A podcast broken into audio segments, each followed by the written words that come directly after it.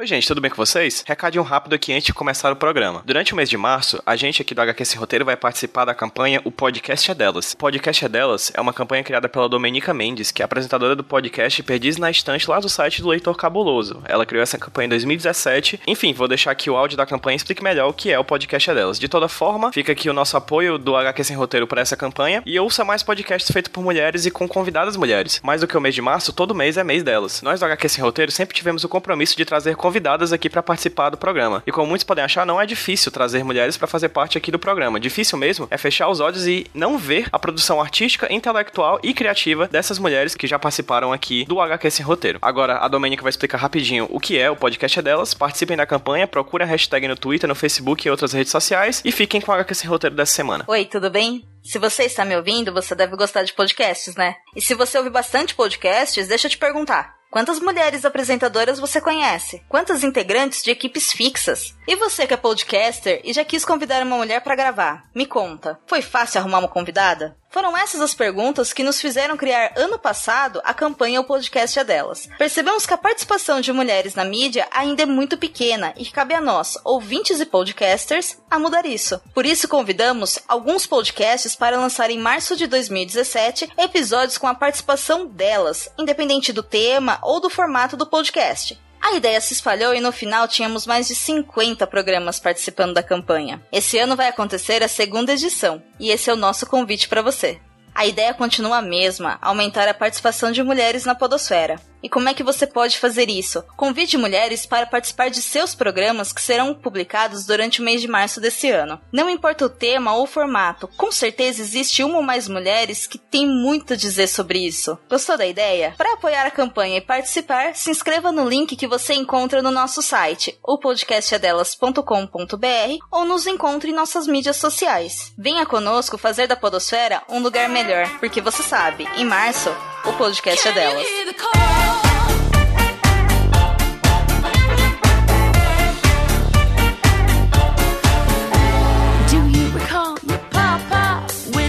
Set you on his knee, telling you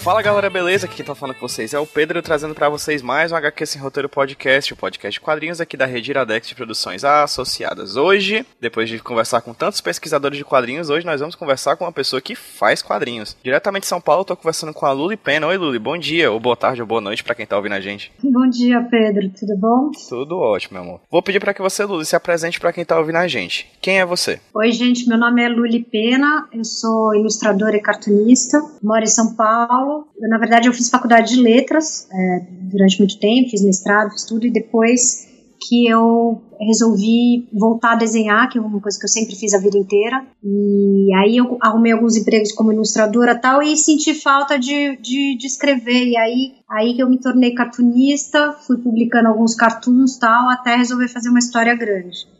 Então essa é a minha primeira história em quadrinhos grande, a minha primeira graphic novel. Perfeito. Hoje a gente vai falar sobre Sem Dó, né, que é uma HQ que a Luli fez nesse ano de dois, pelo menos já faz algum tempo que ela faz, mas lançou nesse ano de 2017, né? A gente vai falar sobre a história dos bastidores também, pelos pela editora Todavia. E aí já eu vou fazer perguntas, Luli, sobre essa HQ pra você, tá?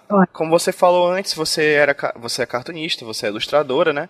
Mas esse é o seu primeiro trabalho de quadrinhos ou você já fez trabalhos de quadrinhos antes? Não, esse é meu primeiro trabalho. Eu só tinha feito cartoon e tira. Fiz muita tira de jornal, mas assim, no máximo três quadrinhos, né? Máximo seis quadrinhos, vai. Ou cartoons de um quadrinho. A primeira história longa que eu faço é essa. E a Sem Dó tem quantas páginas? São, são, são quase 200 páginas. São Nossa. quase- É, então foi um salto grande, né? Foi, foram muitos anos fazendo, não foi, não foi que eu sentei e, e aí no mês seguinte estava pronto, não, foi muitos anos elaborando o roteiro, eu comecei com uma história da qual eu desisti, joguei os desenhos fora, comecei uma outra história, enfim, foi muito tempo até chegar no ponto que ela está agora e, e, e entrar na gráfica e ser publicada. E eu comecei fazendo a história do, dos meus tios avós, vindo da Espanha, que eu tinha essas imigrantes anarquistas espanhóis atravessando o Atlântico e chegando no Brasil, já tinha desenhado tudo isso e estava com o roteiro ainda um pouco indefinido, mas continuava fazendo muitas pesquisas, conversando com vários parentes meus. E aí, numa dessas entrevistas, com uma prima, tia, avó, ela me contou a história das irmãs desses avós meus, sobre os quais eu queria falar, e aí eu fiquei interessada na história das mulheres. E aí desisti de contar a história desses avós que se tornariam arquitetos nos anos 50 em São Paulo, e resolvi contar a história dessas duas irmãs totalmente desconhecidas. E aí, então, o roteiro aí ficou muito simples, com uma história de amor que se passa no começo do século passado em São Paulo. No caso, o Sem Dó é essa história que tem poucas palavras, né? Grande parte das, das resenhas que eu li, elas dizem que são que é uma HQ que tem poucos diálogos, etc. Um traço muito bonito, por sinal, preto e branco, né? Preto no branco é um quadrinho realmente muito poético até. E aí eu queria te perguntar, você decidiu falar sobre essa história dessas suas da, dessas suas tia-avós, né? É uma história real? É, ela foi baseada. Eu, eu queria, eu, assim, eu tava, quando eu tava fazendo a história, tava muito complexo o roteiro, tava muito à deriva com o roteiro. E aí, quando eu resumi a história numa, numa, assim, uma história simples, uma, contar essa história de amor, uma história de amor se passa no século passado. Boa parte foi inspirada nelas e boa parte eu inventei também. Então, o personagem masculino eu me inspirei num personagem real da época de um, de um, livro que eu li, que era o, o, Crime do Restaurante Chinês, não tem a ver com, com, o livro, mas o personagem. Enfim, eu fui recolhendo histórias que eu tinha ouvido, mais histórias que eu tinha lido da época, e compus uma história, uma história simples de, de enfim, dessa, desse, casal que se apaixona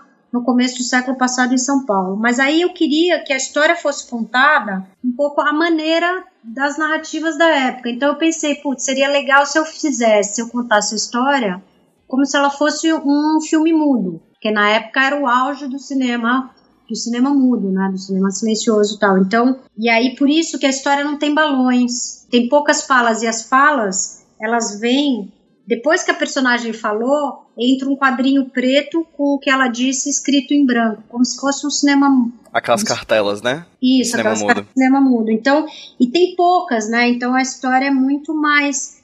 Tem que prestar atenção. Algumas pessoas falam, nossa, depois que eu entendi, eu olhei o desenho. Você tem que prestar muita atenção no desenho, que no desenho é que estão as informações do que está acontecendo mesmo na história, né? Uhum. E para você, você já fez charge, você já fez tirinha, como é que foi fazer uma história prioritariamente somente com imagens? Ah, foi, olha, para mim foi foi foi incrível, assim, eu tenho a sensação que eu inventei a roda, porque eu não sabia como fazer, né? Quando eu comecei, eu não sabia nem como fazer um grid direito, um quadrinho, como eu não sabia nada. Na verdade, até a hora de entregar, quando eu cheguei na editora com os originais, eu cheguei meio envergonhada, assim, porque eu falei, será que é assim que se apresenta na história em quadrinhos, né? Eu não tinha muito a. Quer dizer, eu acho que agora, né, quando eu começar a segunda, eu vou falar, ah, agora eu sei como fazer, mas assim, eu fui fazendo muito de um modo muito selvagem, na verdade, porque eu não sabia direito como fazer, o que que eu tava. Então eu fazia uma página, aí eu recortava tudo, eu mudava todos os quadrinhos de lugar, aí eu colava tudo uma outra página. Assim, a coisa foi feita muito manualmente, muito artesanalmente, assim, né? Eu fiz tudo em nanquim, não tem, eu não usei computador, então foi tudo feito à mão, tudo foi muito recortado e remontado e, e assim, eu acho que tem pouquíssimas páginas que, que eu esbocei e terminei do jeito que elas começaram, sabe? E eu cheguei na editora com tudo isso, é, assim, com essa colagem, né? Aí falei para o editor, é assim que se apresenta uma história, né? E ele falou, não, normalmente não. Mas tá ótimo, vamos, é, é, totalmente possível, claro, imagina, foi o seu, o seu processo, né? Então é isso, eu, eu, eu, eu montei e remontei essa história muitas vezes, né? Os quadrinhos mudaram muito de lugar o tempo todo, e acho que tem essa coisa que você falou, né? Da coisa dela ser silenciosa e as imagens terem, não sei se uma poesia, mas enfim, elas, né, tem alguns quadrinhos que você pode considerar quase como quadrinhos abstratos, né, no meio, assim, embora você vá percebendo que eles fazem parte da narrativa, eles têm uma, uma, uma qualidade também individual, como, como quadrinho, né, eles podem ser vistos individualmente, assim, quase como uma coisa abstrata. Então, não sei, eu, eu gostei do resultado, acho que ficou legal. Mas foi um processo, eu fui aprendendo junto, né? Não é que eu sabia fazer isso. Não, eu aprendi enquanto eu estava fazendo. Posicionando temporalmente a história, ela se passa prioritariamente na década de 20, né, de São Paulo. Isso, no final da década de 20, eu diria. Como é que você falou também sobre essas questões de, de pesquisa, etc. Como é que foi transportar para as páginas de quadrinho a São Paulo da década de 20. Como é que foi a sua pesquisa? Porque assim, além da questão arquitetônica, tem a questão de roupa, né, de vestuário, e tem a questão dos anúncios publicitários, enfim, do, do, do espírito da época, né? Como é que foi transportar isso para o quadrinho? Ah, essa parte foi, acho que a parte mais gostosa, porque eu sempre gostei muito de folhear livros de fotos antigas, revistas antigas. Eu sempre tive um prazer enorme em ficar lendo anúncios antigos e tal. Então, quando eu comecei o Sendó, já tinha uma coleção enorme de livros e, e, também tive a sorte, né? Eu acho que é uma sorte de já tem muita coisa digitalizada, né? Então você entra nos arquivos do Estado, assim, tem várias tem um arquivo em que se encontra milhares de revistas antigas digitalizadas. Então assim, eu fiquei pesquisando muita coisa. Assim. Na hora de escolher foi difícil, porque como você disse, assim, tem muita, tem muito anúncio no meio, né, que eu copiei, tem muita matéria de jornal, matéria de revista, matéria de revista antiga sobre o comportamento das mulheres na época, tem muita, eu fiz muita questão de, de colocar isso. Então os personagens são personagens duros, né, eles não são, então a personagem principal é uma, uma arrumadeira, ela, ela mora no Brás, que é um, para quem não conhece, foi um bairro famoso nos anos no começo do século passado como um bairro proletário, né? Um bairro de trabalhadores. Ela mora lá e vai até Higienópolis, que é um bairro chique em São Paulo até hoje, trabalhar numa casa de uma gente fina. Então, e o nosso herói é um cara também que é um, um cara que vive meio de bico tal. Então, eles são, são pessoas que não têm grana para comprar coisas, uh, digamos, as coisas da cultura revistas, jornais tal. Então eles sempre estão olhando o jornal ou a revista do passageiro do lado no bonde. No caso da Lola, a, a, a personagem feminina principal, ela ganha revistas do patrão, então ela leva para casa essas revistas. Então, assim, eles não têm grana para comprar isso, para comprar esses bens culturais, um pouco como é o Brasil até hoje, né? Quem tem dinheiro para comprar uma história em quadrinhos hoje, né? Uma graphic novel, é, são pouquíssimas pessoas, né? E, e, então eles estão sempre de olho no, na, na, no bem cultural do lado, do lado deles. Então eles estão sempre olhando. Então tem, e aí então as cenas são isso, quer dizer, esse cara entra num trem para vir para São Paulo, tem um cara segurando o jornal, ele começa a olhar e aí eu reproduzo, né, nas páginas em vários quadrinhos pedaços do jornal. Eu adorei fazer isso, né, escolher quais os anúncios que eu colocaria, os trechos de jornal, os trechos de revistas, foi muito prazeroso. E acho que deu uma, uma, uma, uma coisa para o livro que é muito legal, para a história em quadrinhos, você folheia isso como se fosse um, um, um, livro de fotos antigas ou uma revista antiga em que você pode ver um anúncio antigo, você pode ler uma matéria antiga. Eu acho isso divertido, eu acho bonito e divertido. Luli, você mora em São Paulo, não é isso? Moro em São Paulo. Eu fiz essa pergunta também pro Marcel Dessalete, quando uhum. a gente estava conversando, que a gente falou sobre o Encruzilhada, que se passa em São Paulo também. Só que, que é São Paulo contemporâneo, maravilhoso, por sinal, né? Trabalho riquíssimo, muito belíssimo. O Marcelo de Salete e amei esse Django agora que ele lançou, eu acabei de ler agora e é incrível. Sim, História sim. de Palmares, maravilhoso. Marcelo é, é, incrível, né? E a entrevista dele também foi muito boa. Para quem tá ouvindo, a gente vai estar tá linkado aqui no post desse papo. E eu vou fazer a mesma, a mesma pergunta que eu fiz para ele e para você. O que ah. São Paulo representa para você? Ao ponto de você, como artista, fazer uma HQ sobre esse ambiente. Eu, eu acho que São Paulo é uma cidade é uma cidade difícil, né? Ela não é uma cidade como as outras cidades, como as outras capitais brasileiras, né? Porque as grandes capitais brasileiras são as capitais do litoral, né? São Paulo é uma capital do interior, né? Tem, tem essa característica, né? As outras capitais são todas no litoral, né? Rio de Janeiro, Salvador, todas essas é, no Nordeste são todas e, e, e são cidades muito bonitas, né? Cidades muito bonitas, imediatamente bonitas, né? São cidades que você chega e já, nossa, né? Você já aquele encanto é muito imediato. São Paulo não. São Paulo é uma cidade feia que você chega e você tem que é difícil você achar a beleza de São Paulo, né? E, e aos poucos você vai olhando e, e, nossa, olha aquilo ali que interessante, olha aquilo ali, né? São, sabe, dá trabalho. São Paulo é uma cidade que dá trabalho, assim, você. E, e eu gosto disso. Na verdade, eu gosto disso, porque é uma coisa que você vai construindo essa. Tem um lado muito triste, e eu acho que esse nome, o título que eu escolhi, Sem Dó, é um pouco porque eu acho que é uma cidade que não tem dó dos seus, dos seus habitantes, né? É uma cidade que não tem dó nem de si mesmo, né? Uma cidade que foi que é destruída, né? Assim, uma cidade sem memória, uma cidade, mas é uma cidade que ao mesmo tempo eu sou muito apaixonada por essa cidade. Eu sou, eu, eu gosto muito de São Paulo. Tenho muito, ela maltrata, né? Mas mesmo assim gosto muito dela. Não sei o que o Salete respondeu, fiquei curiosa para ouvir, mas enfim, é isso. Eu tenho uma relação muito forte com essa cidade, muito muito, muito forte. Assim, eu gosto muito de São Paulo. Agora, eu acho que é uma cidade muito difícil, uma cidade que te, te exige muito, assim. E assim como você falou no quadrinho, né, que você ia falar sobre as, os seus tio-avós espanhóis vindo da Espanha, mas acabou falando das suas tias-avós vindo da Espanha, também é uma cidade que tem pessoas do mundo inteiro, né? É, isso é uma coisa que é, no Sendó, logo no começo, quando. Porque assim, a história começa com um, um, um Sebastião, né, que vai ser, digamos, o nosso herói ele tá chegando numa estação de trem, uma pequena estação de trem, e ele compra um, um bilhete para São Paulo, né? E ele vem por essa estrada de trem, chega na Estação da Luz, que é a grande estação de trem de São Paulo.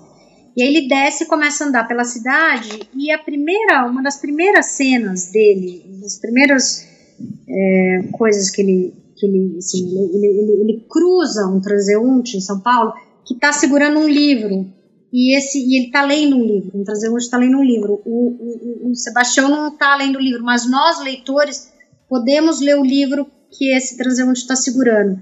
E é um poema do Miguel de Almeida, poeta modernista de São Paulo, e ele diz o seguinte: O homem que falava sozinho, a rua vai falando ítalo-árabe, hebraico, russo, japonês.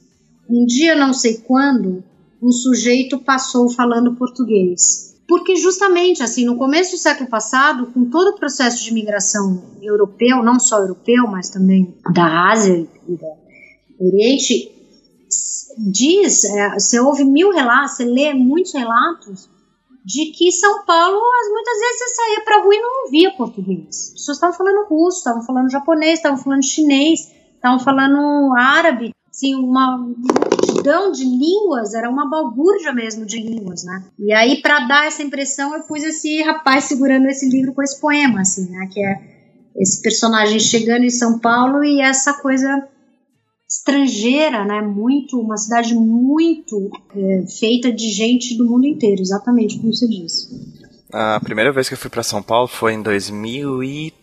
13. E foi muito engraçado, assim, porque eu tava com a Amanda, né? A gente tava passando pela, pela Paulista e eu disse, Amanda, parece que tem uma lei municipal que proíbe que duas pessoas falem a mesma língua aqui na Avenida Paulista. Porque você passa de um lado, você vê um cara falando com sotaque carregadíssimo de indiano em inglês, aí o outro é japonês, aí passa um coreano, aí vem um árabe, aí vem um. É, é, é insano, assim. É a segunda maior cidade japonesa do mundo. Sim. De por a maior colônia fora do, do, do Japão, né? Por isso que eu acho que a culinária é tão fantástica em São Paulo, né? Uhum. Porque você tem essas culturas vindas, assim, dos mais variados lugares do mundo e muito fortes, né? E, ao mesmo tempo, é, essa cidade, assim, é isso, né? Uma cidade sem dó, uma cidade... E, ao mesmo tempo, que acolheu todas essas pessoas, né? Que vieram aqui e construíram essa...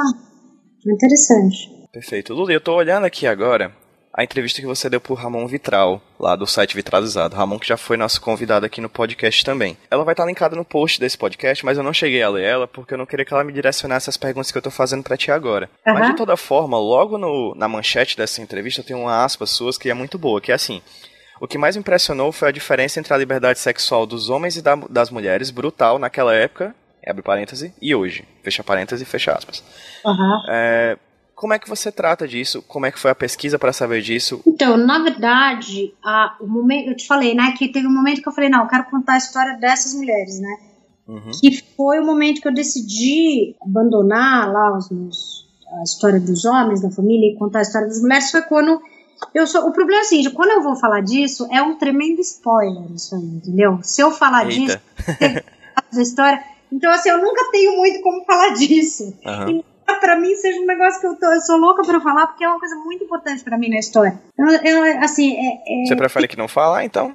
Vou tentar falar. Tem um detalhe na história, tem um momento na história em que acontece uma coisa que é uma imagem muito forte pra mim de como que, assim, a liberdade sexual dos homens sempre foi infinitamente maior do que a liberdade sexual das mulheres. E é uma coisa que continua acontecendo, mas naquele tempo muito pior. É que assim, o instrumento, digamos, que permite aos homens levar uma vida de prazeres, uma vida até desregrada de prazeres, na, na história, você vai ler no final, é o mesmo instrumento que com que as mulheres, digamos, punham fim à vida delas de prazer delas, assim. Então, assim, o que permite a eles uma, uma busca do prazer, um, uma busca do, sabe, essa, essa aventura amorosa, sexual, etc., interrompe a busca delas, né?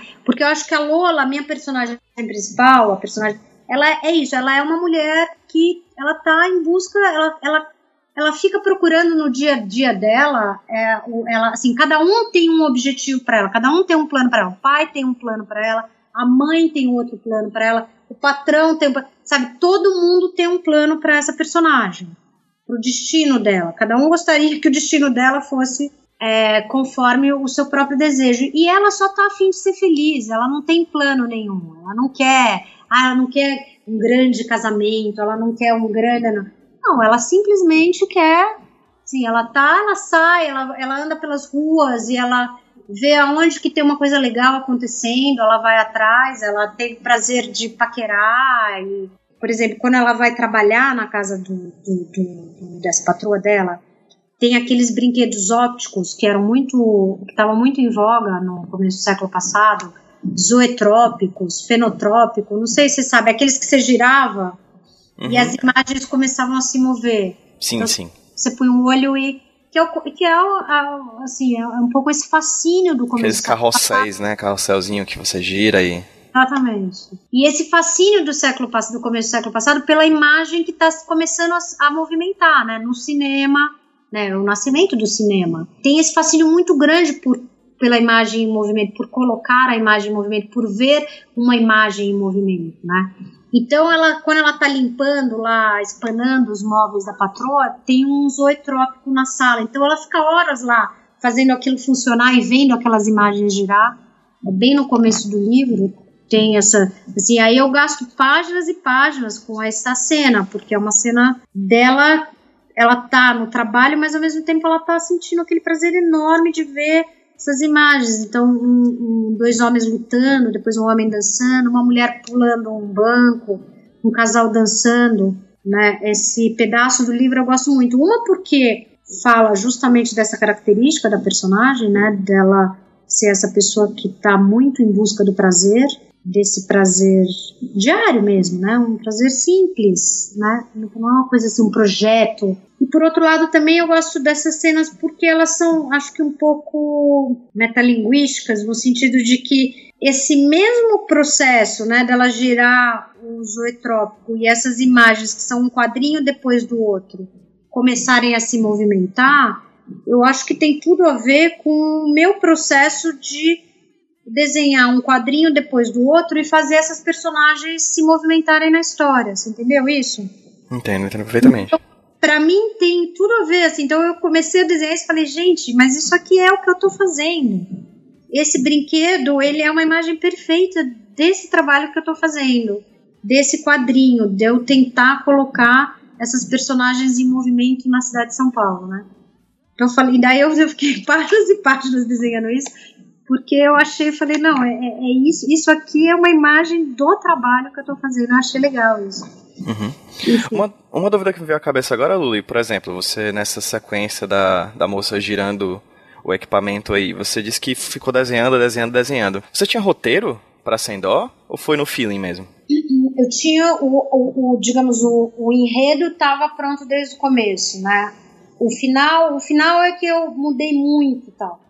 E eu tinha, sim, eu tinha um roteiro. Então vai acontecer isso. A Lola vai trabalhar, Então esse cara vai chegar em São Paulo, a Lula vai trabalhar, ela vai descer do bonde no mesmo lugar que ele tá quando ele saiu da pousa, lá da pensão em que ele alugou uma casa, aí ele vai seguir ela até a casa dele. Então assim, eu tinha tudo isso, tava, mas eu fui fazendo, digamos, o rascunho, cada página, né?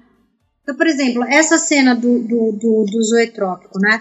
Eu, eu, eu sabia que nesse capítulo ela ia trabalhar na casa da da patroa. Então ela ia chegar lá, ela ia acontecer isso, o patrão ia dar umas revistas para ela, a gente ia perceber que esse patrão paquerava ela, mas eu não sabia que eu ia gastar quatro páginas no, no brinquedo.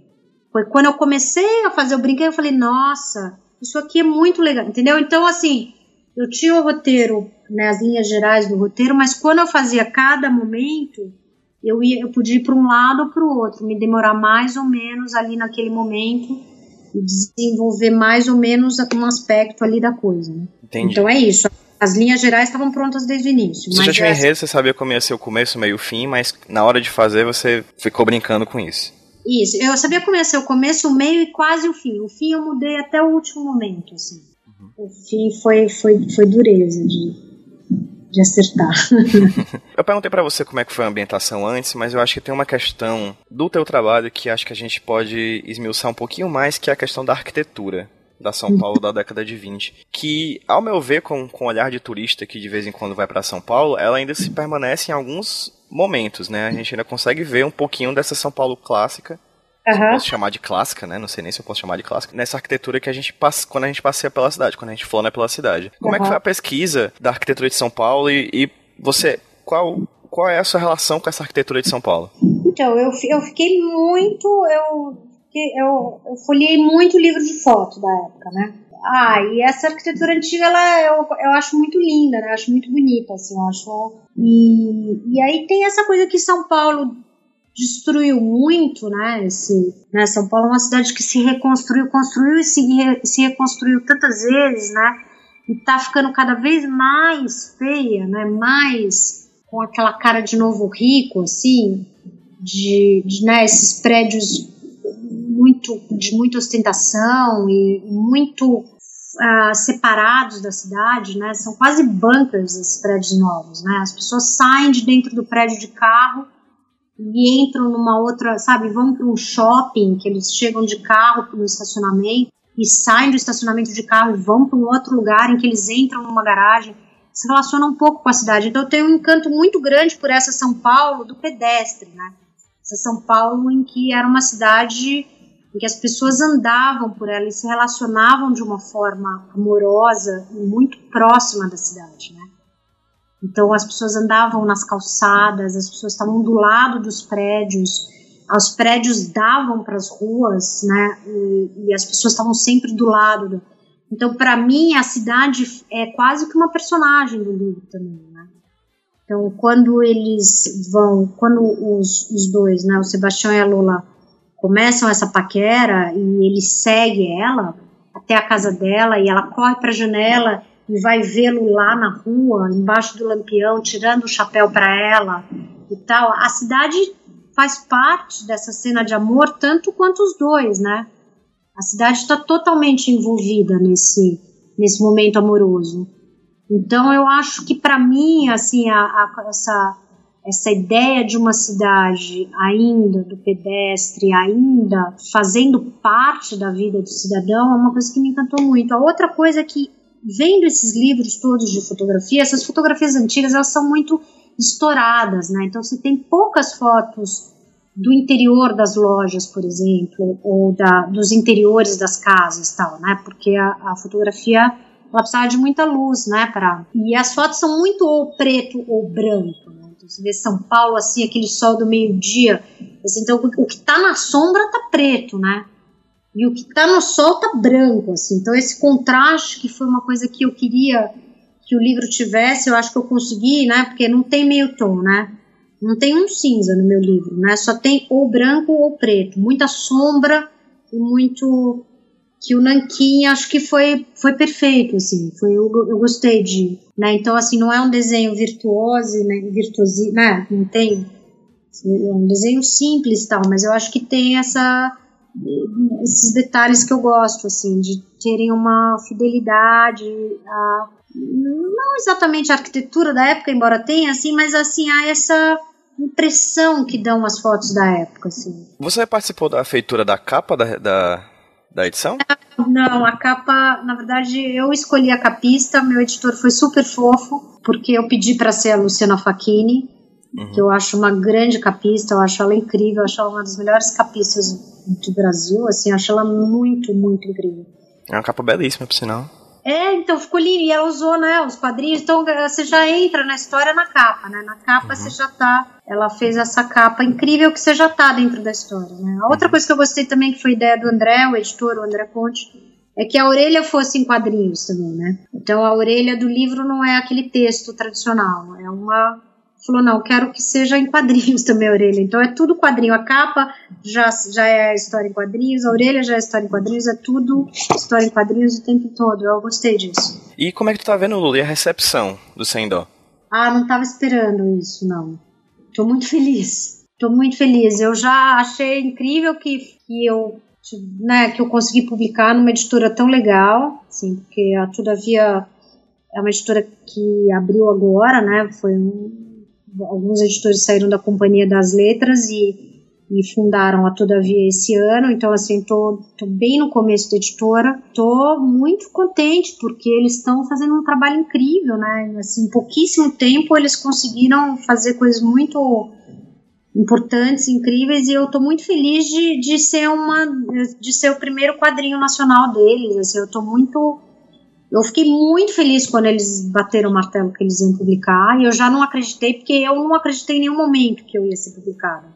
Eu fiz isso aí durante anos, sempre pensando, ah, mas será? Será que alguém vai publicar isso? Será que isso é, sabe? E aí foi muito bem recebido, né? Foi muito, a crítica foi muito boa, saiu em vários jornais, revistas, e vários convites para falar em vários lugares. Então, assim, eu tô muito, muito feliz. Eu, foi uma coisa inesperada para mim. Mas tô feliz, principalmente porque eu acho que a maior felicidade é, por exemplo, quando alguém me manda um. Meu, adorei sua história, eu sonhei com ela, ou aquela, aquele pedaço. Sabe? Quando você recebe esse retorno. E a outra coisa legal também de ter uma receptividade tão grande é que é, é, sabe, fica mais fácil você continuar fazendo o seu trabalho, né? Então agora, quando eu começar a segunda, sabe, eu já vou fazer muito mais segura de que a coisa vai ser publicada, enfim, é legal isso. Uhum. Porque é muito difícil essa vida do freelancer, né? A gente chega lá com o trabalho embaixo do braço, agora Ou não. se é. Quer dizer, eu comecei não tinha internet, então eu ficava imprimindo meu portfólio, ia no jornal, ficava três horas sentado esperando até alguém me atender, ou ia na Abril, nas revistas, o cara não te atendia, você voltava para casa, marcava o dia seguinte, ficava quatro horas lá esperando, com aquele portfólio impresso embaixo do braço. Hoje não, é mais por internet, você manda seu blog, você manda mas mesmo assim ninguém te responde, é difícil, né? É um, é um trabalho muito difícil esse de você chegar numa editora, né? Quer dizer, você tem hoje essa, essa coisa incrível dos quadrinhos das publicações independentes que está muito forte, né? Que é um, uma coisa muito linda de ver, assim. Então você não depende mais tanto de uma editora e tal. É sempre difícil, né? Porque aí você imprime em um lugar independente, você tem que ficar indo às feiras. Então é uma coisa muito de formiga, né? É um trabalho muito de formiga, o trabalho da pessoa que quer fazer quadrinho, de qualquer maneira, mesmo se ele é independente, se ele é de editora. Então, quando a coisa fica pronta, assim, foram muitos anos, é um trabalho muito solitário, né? Você faz tudo muito sozinho. Se fosse um filme, ah, tal pessoa ia cuidar do vestuário, a outra pessoa ia cuidar do cenário, outro do outro, né? Uma galera trabalhando. Não, o quadrinho você faz tudo, você faz o diálogo, você faz a roupa, você escolhe o sapato do personagem, você escolhe o enquadramento da câmera. Você fica anos sozinha lá num lugar sem. Então, assim, a hora que, que isso, né, isso vem à luz, assim, é muito legal. Eu tinha falado que eu não ia ler a entrevista que você deu pro Ramon Vitral. E você também. Porém, é, eu fui pego numa pergunta aqui que eu achei muito boa e na tua resposta também. Acabei lendo, lendo e eu, meu Deus, eu não quero ler, eu não quero ler, mas eu não consegui parar de ler. Que é a última, enquanto ele fala sobre futuro, etc. E que você fala que durante o processo da HQ, antes você começou ela em um período antes do golpe, antes do 7 a 1 e terminou depois disso tudo, né? Uhum. Isso acabou influenciando também a tua produção? Sim. Tipo, o mundo externo à HQ acabou influenciando você o seu sentimento em fazer aquela HQ? Sim, totalmente. Porque quando, quando assim, eu fiz ela, o Brasil estava muito alegre, né? Muito esperançoso, assim. Acho que tinha uma coisa, né? De uma maior, houve uma maior distribuição de renda, né? Esse período em que houve esse momento de em que a economia estava legal e a renda estava sendo melhor distribuída e, e, a gente via pela primeira vez assim, sabe, pô, meu porteiro indo viajar de avião. Para mim isso eu falar, meu, que, que demais, entendeu? Uma, uma, uma, uma pessoa que nunca tinha viajado de avião, como o porteiro do meu prédio, pegando um avião, indo para Guarulhos pegar um avião. Quer dizer, era um negócio que para mim assim, era um momento, foi um, foram um momento, assim, quantos anos, digamos, uns oito anos, né, em que houve essa, digamos, expansão econômica e uma maior distribuição de renda, foi, uma, foi um momento feliz e tal. Só que aí, a gente sabe, veio esse golpe, as coisas não andaram muito bem, a gente perdeu de 7 a 1 para a Alemanha, tudo, né, aconteceu tudo isso, essa depressão, tá todo mundo deprimido, o país está inteiramente deprimido e muito, acho que desesperançar, né? Assim, acho que a gente perdeu mesmo essa esperança de que as coisas pudessem melhorar, tal. E aí o que aconteceu quando eu, então por isso também afetou muito o final, porque eu achar, eu ia terminar ali, eu não vou contar o que, que acontece, que não é exatamente, não seria exatamente um final feliz ainda na década de 20 mas era um final que tinha uma força de resistência, eu acho. Apesar de, de, de, ser um, de não ser um happy end e tal, eu acho que ele tinha... E aí eu não queria que acontecesse isso, eu queria fazer um, um final mais melancólico, porque justamente porque a gente está nesse momento agora que está muito triste, né, do país. Então eu estendi essa nesse final, você vai ver, no final tem quase como que um pós-fácil nos anos 70. Então tem uma pequena continuação, então vem toda essa história sendo contada nos anos 20. E aí no final tem uma pequeno pós-fácil que é um pulo que eu dou para os anos 70, um momento do Brasil em que existe uma, uma, um falso otimismo econômico, né? Mas que é também uma uma ditadura e aí eu e aí eu e aí eu coloquei esse então o, o livro começa na estação da luz né essa São Paulo do café né de um desenvolvimento econômico sustentado pela exportação do café uma cidade do trem etc desses barões do café uma cidade que está crescendo etc e ela vai terminar nos anos 70 numa cena que é um tremendo engarrafamento com esse último último anúncio, né? Então assim, eu coloco uns anúncios dos anos 70 no final que dialogam com os anúncios lá do começo. Então no começo tinha anúncio de luvas finas, né? Um artigo típico do começo do século passado. E aqui é um anúncio de mini saia. Lá era um anúncio de gramofone e aqui no final tem um anúncio de um gravador cassete. Eu faço essa brincadeira com os anúncios, né? Desses anos 70 falsamente otimistas, querendo dizer, aquela, naquela São Paulo lá já estava o nosso beco sem saída, né? E o último quadrinho é um anúncio em que se lê: Chega de lendas, vamos faturar. A Transamazônica está aí, há um tesouro à sua espera, aproveite. 450, 464 projetos já aprovados pela Sudã, que é esse momento do Brasil indo para a Amazônia e destruindo a Amazônia, né? Então, é um pouco essa ideia, assim, de que a gente, esse otimismo todo ia desembocar numa coisa sem saída, né? Essa ponte para o futuro, né? Isso. A história é cíclica, então, Luli? Não, não sei se cíclica, né? Mas que não, não, não, não que não tem um final feliz, não tem mesmo. Luli, muito obrigado por ter topado conversar comigo aqui para HQ Sem Roteiro. É muito bom saber os bastidores da construção de uma HQ, de uma HQ tão bonita, uma HQ tão longa, uma HQ tão importante como o Sem Dó. Fala para quem tá ouvindo a gente onde é que as pessoas conseguem achar o Sem Dó, comprar o Sem Dó, levar para casa. Pedro, foi um prazer falar com você. Adoro, adoro esse sotaque. Nossa, eu poderia ficar aqui falando hora. Então, a, a, a, o Sem Dó foi lançado pela editora Todavia. Então, você pode adquirir no site da Todavia. Ah, em, em, em, muitas livrarias, está ah, disponível na Amazon também enfim, é, vários sites pela internet ou em, em, grandes livrarias. Acho que é esse que é o, aí pode ser encontrado. Perfeito. E da próxima vez que eu for pra São Paulo, vou marcar um café pra você mostrar, olha, isso aqui eu desenhei, ó, isso aqui eu desenhei também, ó. Se quiser faz um tour pelo centro. Eu pesquisei muito e a gente pode ir pra lá, posso fazer um tour. Olha, é uma boa, hein? Você, os fãs do Sendó vão ter um- uma caravana, assim.